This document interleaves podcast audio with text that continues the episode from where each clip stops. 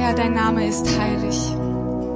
Jahwe, wir verehren dich, wir lieben dich, Herr. Wir wollen dir begegnen und wir wollen mehr von dir erfahren, wer du bist, wie du bist. Wir sind hier, Herr, unsere Herzen sind offen. Sprich zu uns. Wir machen uns bereit.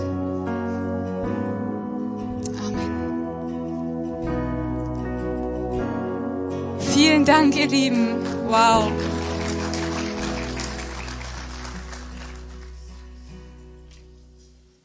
Darf ich euch mit einem sehr interessanten Fakt heute Morgen etwas schocken? Wer ist bereit, geschockt zu werden? Okay. Wusstet ihr, dass Kleopatra zeitlich gesehen näher an der Erfindung des iPhones liegt als am Bau der Pyramiden? Aha, unglaublich. Oder das hat meine, meine Zeitrechnung komplett durcheinander gebracht. Aber das ist wahr. Kleopatra ist näher an der Erfindung des iPhones als am Bau der Pyramiden. Es hat mir gezeigt, wie unglaublich alt dieses Land Ägypten ist. Es hat so eine reiche Geschichte und manchmal, wenn wir heute an Ägypten denken, denken wir vielleicht an das Urlaubsziel. Ich weiß nicht, wie viele von euch dieses Jahr vielleicht noch hinfliegen möchten, Urlaub machen. Aber heute möchte ich mit euch nicht über das heutige Ägypten reden, sondern das Ägypten, über das Ägypten aus dem Alten Testament. Und zwar über das, was wir in 2. Mose lesen. Es soll heute um den Exodus gehen, um den Auszug der Israeliten aus Ägypten. Und ich warne euch vor, diese Geschichte ist extrem lang. Und deswegen galoppieren wir so ein bisschen über die wichtigsten Stellen, die für uns heute relevant sind. Und ich habe dafür, um uns ein bisschen zu helfen, die Übersicht nicht zu verlieren, vier Etappen ausgemacht, an denen wir uns orientieren wollen. Kleine Vorwarnung an alle, die die Geschichte kennen. Ich lasse viel aus. Ich weiß. An alle, die die Geschichte noch nicht kennen. Ich lasse viel aus, nur damit ihr es wisst. Okay. Starten wir durch. Also, die erste Etappe ist folgende. Wir, wir, befinden uns im alten Ägypten und zu der Zeit ist Ägypten ein Ort der Unterdrückung. Das Volk Israel lebte in Sklaverei. Sie wurden unterdrückt, sie mussten hart arbeiten und sie wurden überwacht. Und sicherlich haben die ägyptischen Aufseher auch mit Peitschieben dafür gesorgt, dass die Arbeit weitergemacht wird. Der Pharao hatte auch eine unglaublich große Angst vor dem Volk, einfach weil sie so groß geworden sind. Deswegen hat er sie angefangen zu unterdrücken und irgendwann, weil seine Angst so groß war, hat er einen Erlass aufgegeben, alle neugeborenen Jungen der Israeliten umbringen zu lassen. Das war schrecklich. Das Volk Israel hat in Ägypten stark gelitten. Das war unsere erste Etappe. Unsere zweite Etappe beginnt damit, dass Gott sich an ein Versprechen erinnert, das er den Vorfahren der Israeliten gegeben hat, das er Abraham, Isaak und Jakob gegeben hat. Noch lange bevor das Israel überhaupt, das Volk Israel nach Ägypten gekommen ist, hat er ihnen schon versprochen, dass er sie aus Ägypten führen würde. Wir lesen das in 2. Mose 3, 7 bis 8. Gott sagt, ich habe das Elend meines Volkes in Ägypten sehr wohl gesehen und ich habe ihr Geschrei gehört über die, welche sie antreiben. Ja, ich kenne ihre Schmerzen und ich bin herabgekommen, um sie zu erretten aus der Hand der Ägypter und sie aus diesem Land zu führen in ein gutes und weites Land, in ein Land, in dem Milch und Honig fließt, an den Ort der Kanaaniter, Hethiter, Amoriter und dann werden noch ein paar andere Völker erwähnt.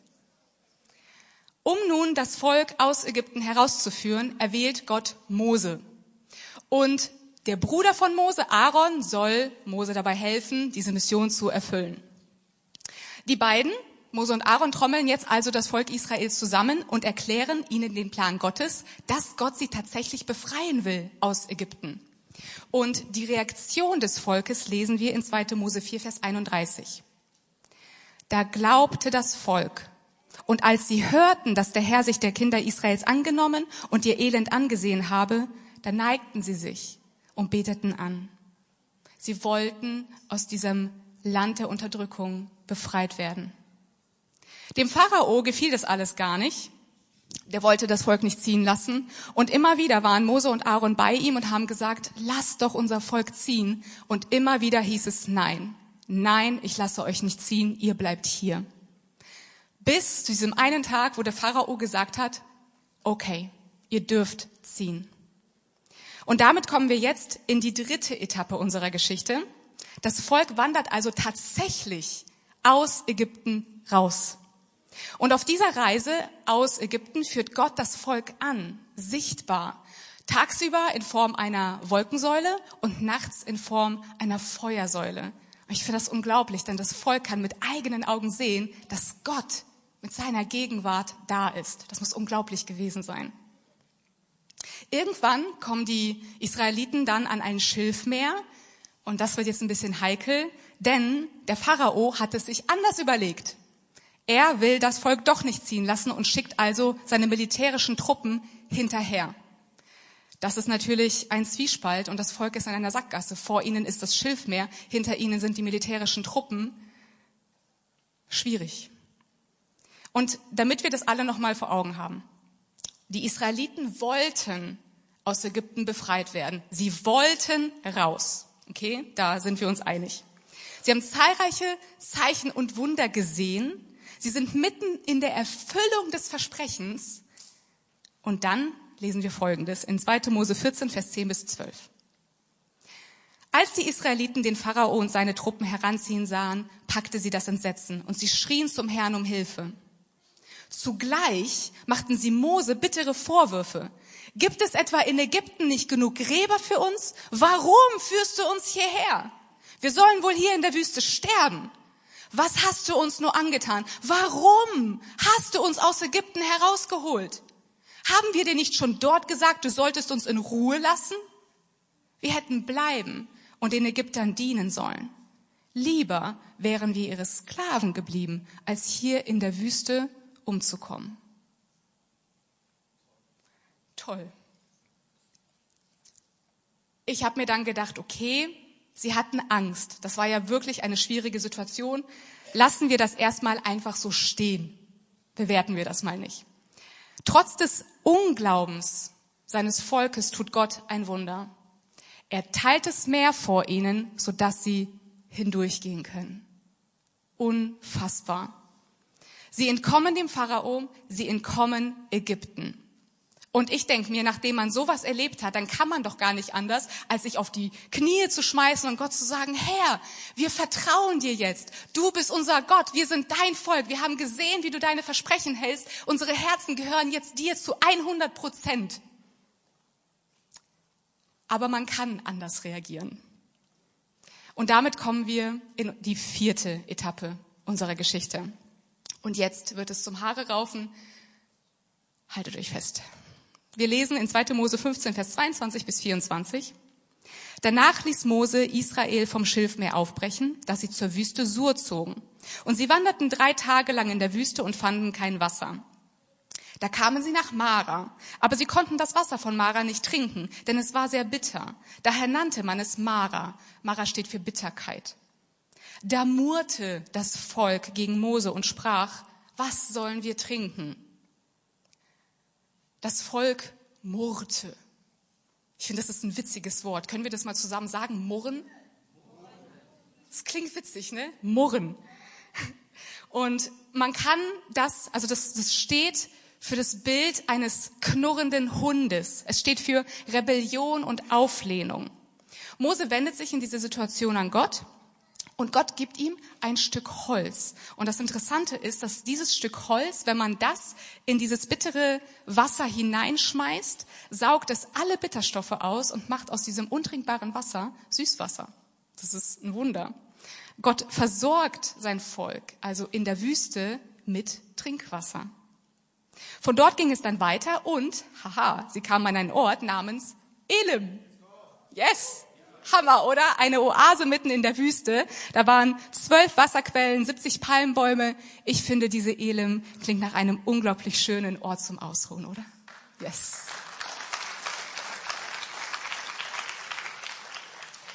Dort kam das Volk also zu Kräften, sie haben ihre Wasservorräte auffüllen können und dann mussten sie aber weiterziehen, denn das war ja nicht die Endstation. Die Endstation sollte Kanaan sein, das versprochene Land.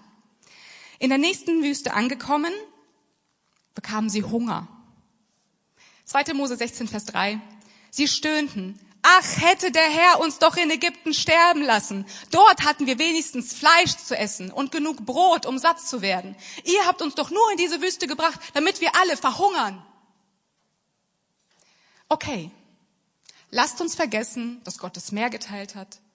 Lasst uns vergessen, dass er uns mit Wasser versorgt hat. Lasst uns ausrasten. Lasst uns murren. Aber was macht Gott? Auf wundersame Weise versorgt er sie mit Nahrung, mit Wachteln, mit kleinen Vögelchen sind das und mit Manna, einer Art Brot. Sie sind nun also satt und sie bleiben satt, denn Gott gibt ihnen jeden Tag genau das, was sie brauchen.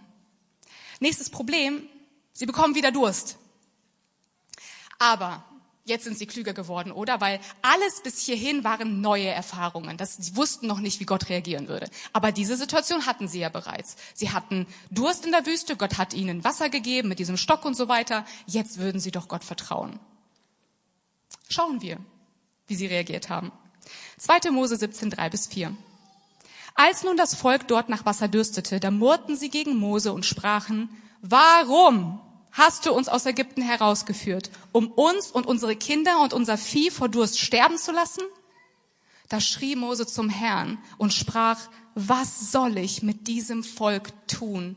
Es fehlt nicht viel und sie werden mich noch steinigen. Trotz all der Wunder und trotz all der Versorgung, trotz all der Vertrauensbeweise hat das Volk gemurrt und gemurrt.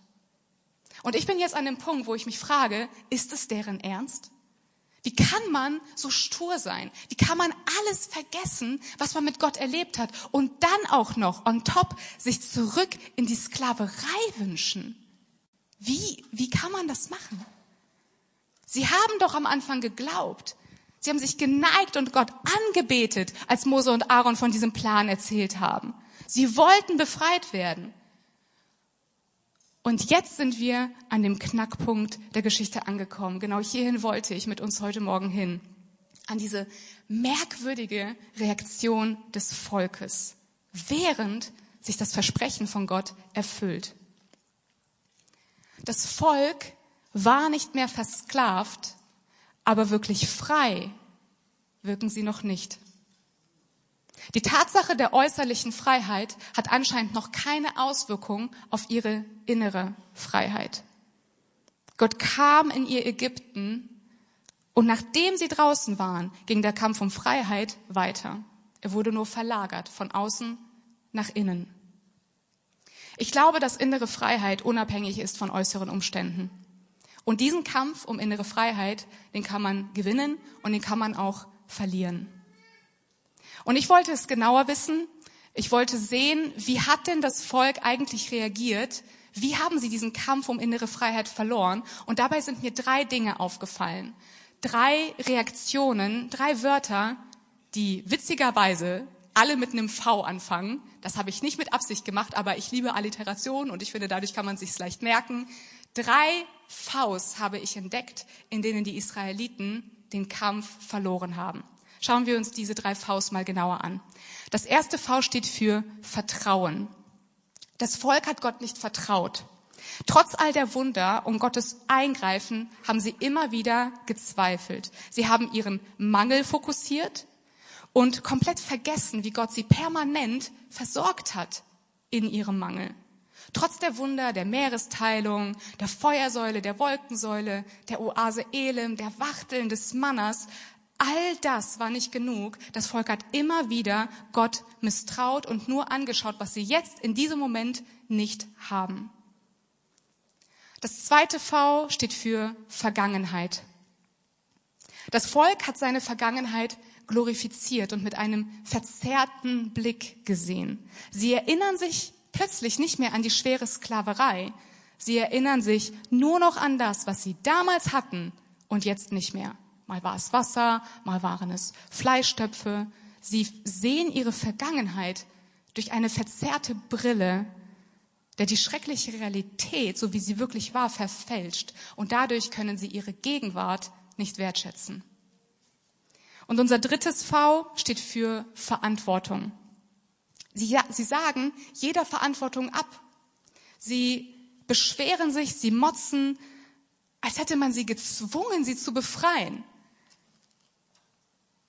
Sie haben sich doch am Anfang gefreut darüber, dass sie befreit werden sollten. Wenn ich mich recht erinnere, heißt es, sie haben sich geneigt und angefangen, Gott anzubeten dafür, dass er sie aus Ägypten führen würde. Und jetzt heißt es nur noch, warum habt ihr uns das angetan?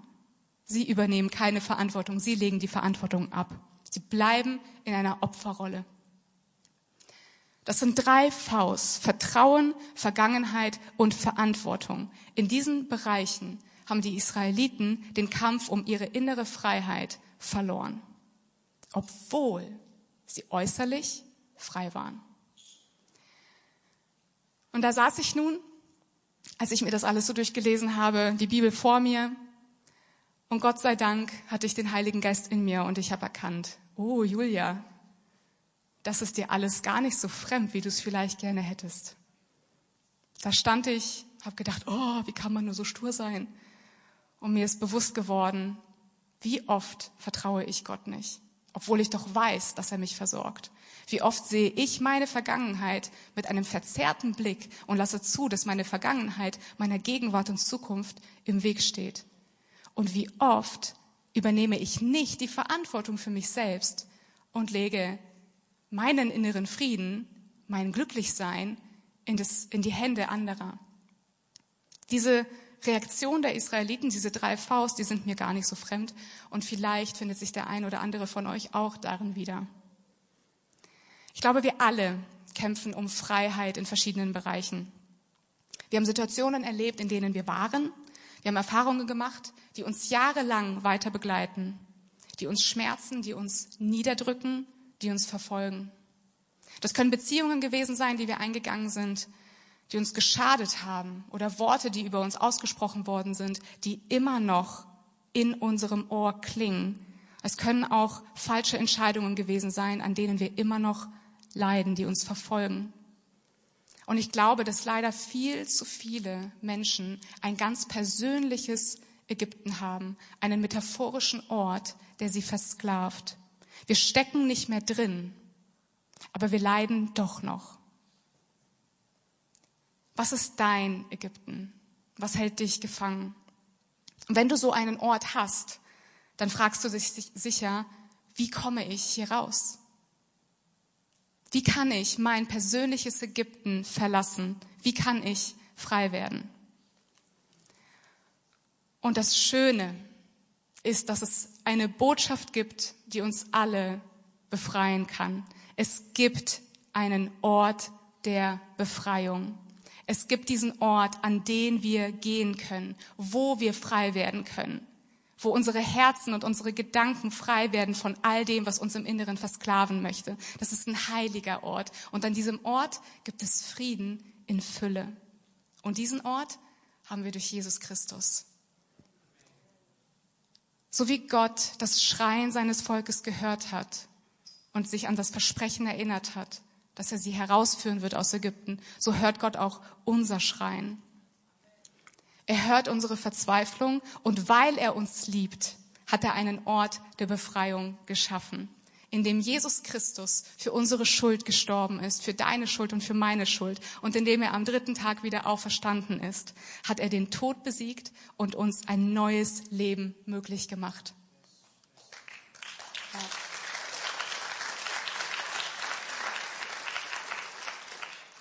Und alles, das uns versklaven möchte, sei es Schuld, sei es Angst, Depression, Zorn, Wutausbrüche, Unvergebenheit, Unsicherheit, Stolz, all das hat Jesus mit ins Grab genommen und dort gelassen. Und durch den Tod, den Jesus am Kreuz gestorben ist, können wir frei werden von all dem, das uns versucht niederzudrücken. Wir können von dem Ort der Unterdrückung zu einem Ort der Befreiung gehen. Wir gehen zum Kreuz. Wir gehen aus Ägypten raus vor das Kreuz. Und wisst ihr, ich hatte auch ein ganz persönliches Ägypten. Ich habe letztes Jahr schon mal ein bisschen darüber berichtet und ich gebe eine kleine Triggerwarnung aus. Ich habe mich früher immer selber darüber gefreut, wenn jemand eine kleine Vorwarnung gegeben hat. Ich habe keine leichte Vergangenheit gehabt. Ich wurde missbraucht und vergewaltigt und das war ganz schön schrecklich. Das war ein Ort, das waren Erlebnisse, die haben mich versklavt, die haben mich niedergedrückt. Ich war kaputt, ich war innerlich zerstört, ich war suizidal. Das war ein ganz, ganz schrecklicher Ort, an dem ich mich befand. Aber das Schöne ist, dass ich jetzt meinen ganz persönlichen Retter habe, meinen Jesus, der diese Ketten der Versklavung gesprengt hat, so dass ich heute frei bin von diesem Trauma.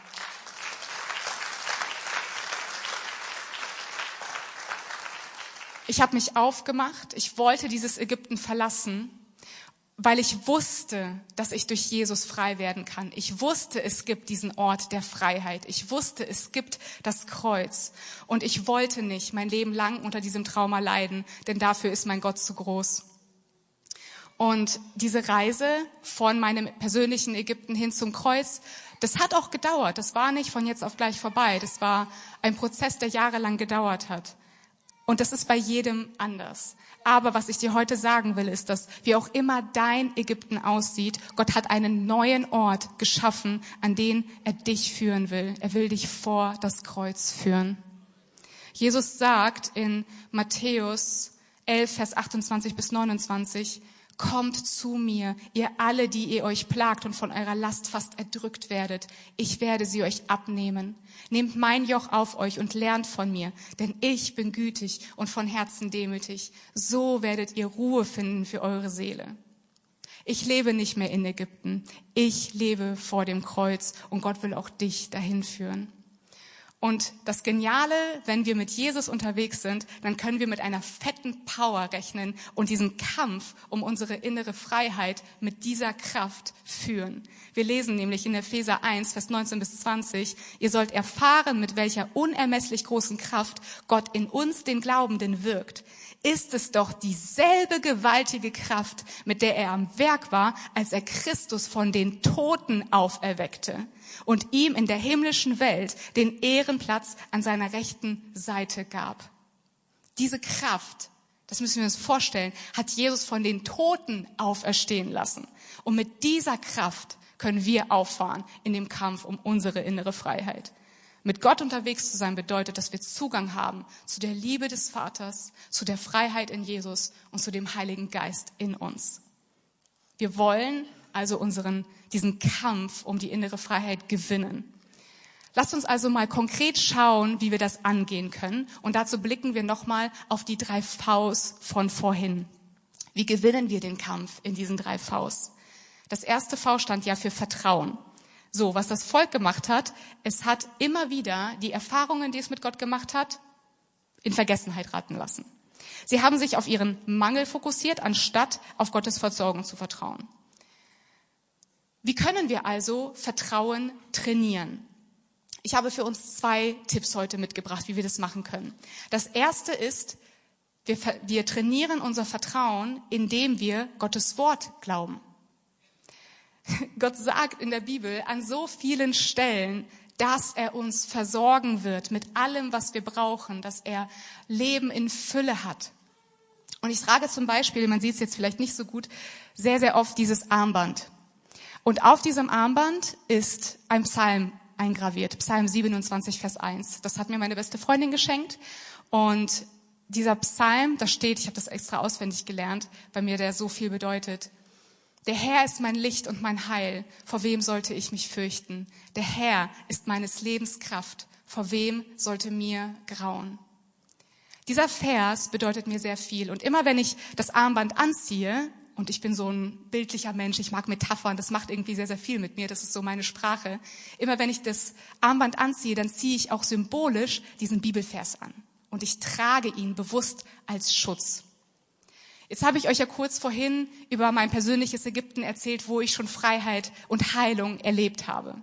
Es gibt andere Bereiche, ich habe noch andere Ägypten, diese Orte, diese metaphorischen Orte, die mich noch versklaven, in denen bin ich noch nicht so frei. Ich habe zum Beispiel unter anderem auch durch das Trauma Panikattacken in der Nacht und ich wache auf und bin in richtigen Angstzuständen drin. Und ich habe diese Panikattacken immer noch. Aber da darf sich der Teufel definitiv die Zähne an mir ausbeißen. Ich werde das nicht zulassen, dass die mich irgendwie runterdrücken. Und ich bekämpfe die Panikattacken unter anderem mit diesem Bibelvers. Wenn ich nachts aufwache und ich komme dann wieder zu mir, dann sage ich, Der Herr ist mein Licht und mein Heil. Vor wem sollte ich mich fürchten? Der Herr ist meines Lebens Kraft. Vor wem sollte mir grauen? Ich werde nicht zulassen, dass diese Angst mein Leben bestimmt. Und es ist, es ist so, dass ich dann am Morgen aufwache und obwohl ich die Panikattacke hatte, hat sie keine Macht über mich an dem Tag. Das ist die Macht, die wir mit der Bibel haben, mit den Worten Gottes. Und so können wir unser Vertrauen trainieren, indem wir Bibelverse kennen und in konkreten Situationen über uns aussprechen und beten. Das ist das Erste, wie wir das Vertrauen trainieren können. Das Zweite ist, indem wir uns aktiv erinnern.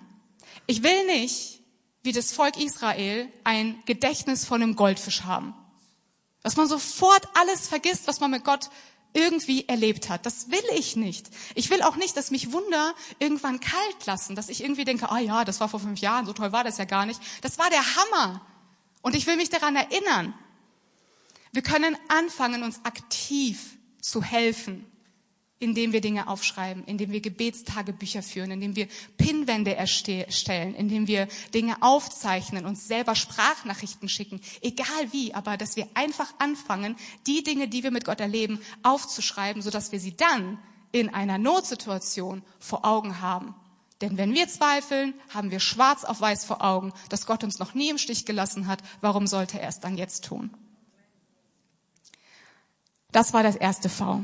Das zweite V, Vergangenheit. Wie können wir den Kampf um unsere innere Freiheit dort gewinnen?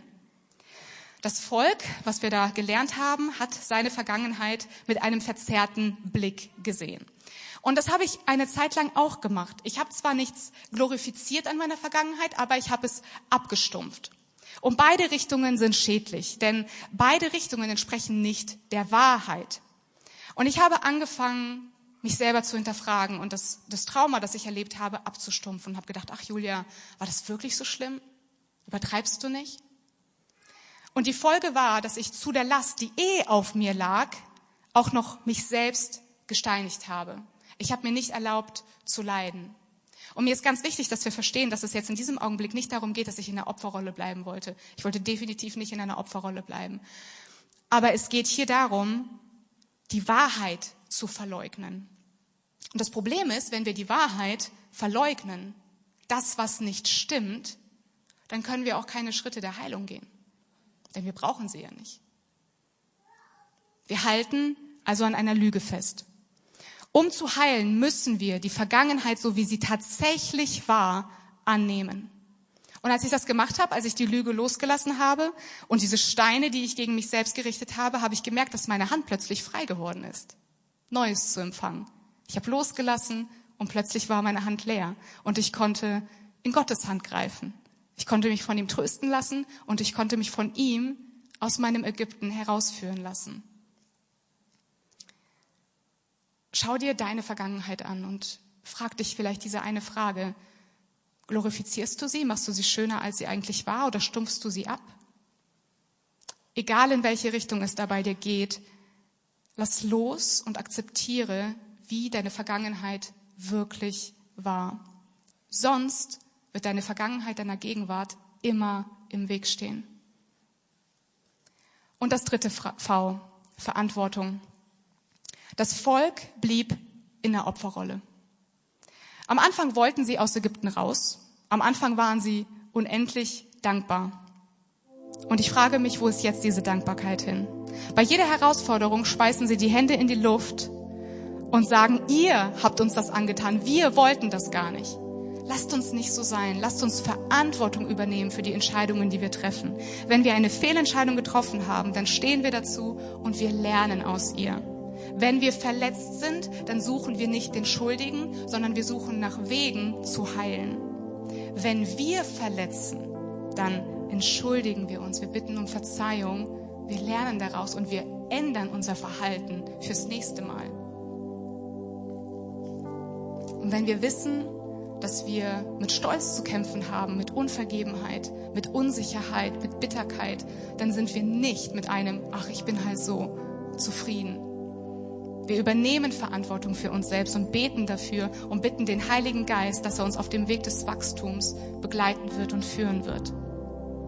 Denn die Verantwortung für uns selbst, für unsere emotionale, für unsere seelische, für unsere psychische und physische Heilung, die liegt bei keinem anderen außer bei uns. Und wir haben heute so viele Ressourcen, die uns offen stehen, diese Dinge anzugehen und frei zu werden in unserem Inneren. Wir können Therapien zu Therapien gehen, wir können in die Seelsorge, wir können Zweierschaften eingehen. Einfach der Austausch mit einer anderen Person ist schon so heilsam.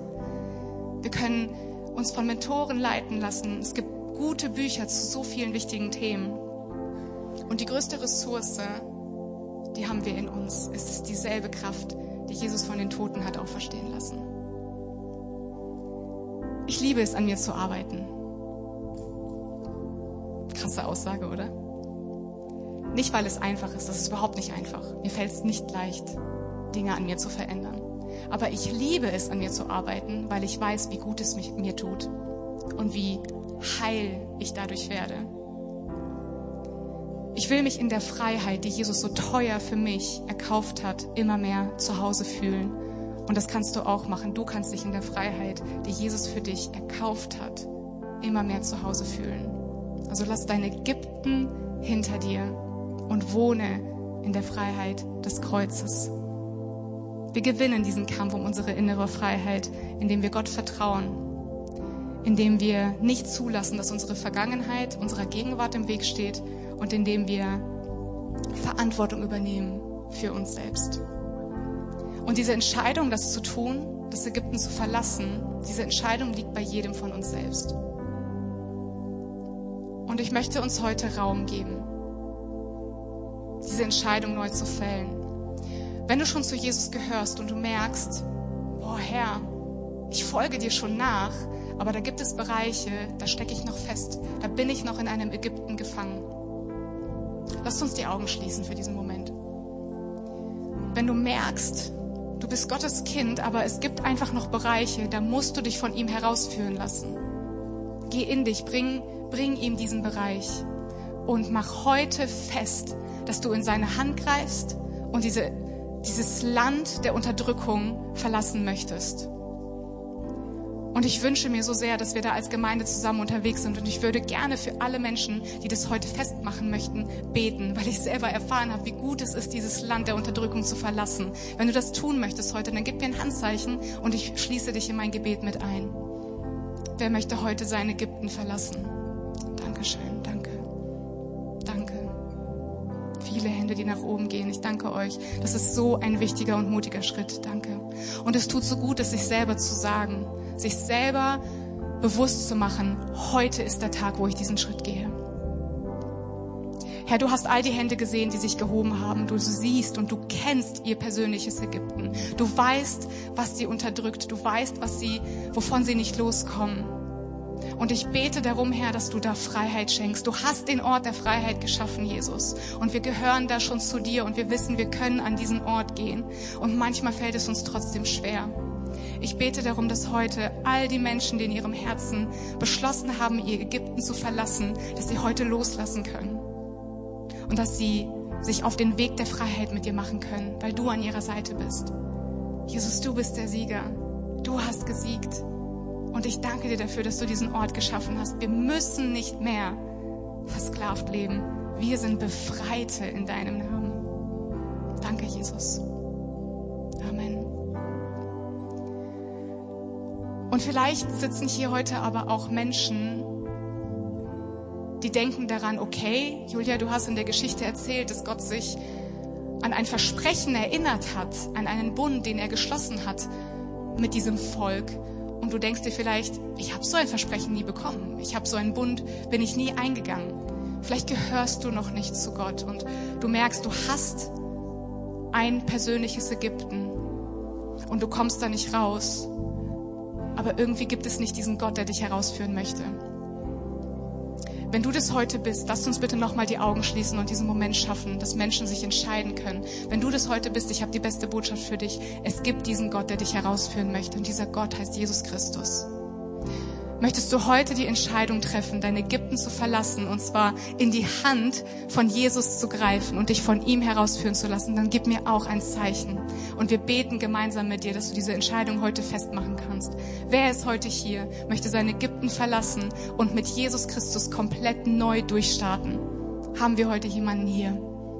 Ich möchte niemanden übersehen. Bitte gib mir ein klares Handzeichen. Bist du heute da? Dankeschön. Danke. Das ist mutig. Menschen, die ihr Leben Jesus geben möchten. Gemeinde, lasst uns gemeinsam beten und unsere neuen Geschwister begrüßen in unserer Gemeinschaft. Lasst uns dazu aufstehen. Jesus Christus, danke, dass du mich siehst. Danke, dass du mich kennst. Danke, dass du weißt, was mein persönliches Ägypten ist. Ich komme da nicht raus und ich brauche dich. Und ich glaube, dass du Gottes Sohn bist, dass du für mich gestorben bist und dass ich durch dich ein neues Leben habe. Ein Leben vor dem Kreuz, ein Leben in Freiheit. Dieses Leben beginne ich heute. Du bist mein Herr. Mir ist vergeben. Ich liebe dich, Herr. Ich gehöre jetzt zu dir. Amen.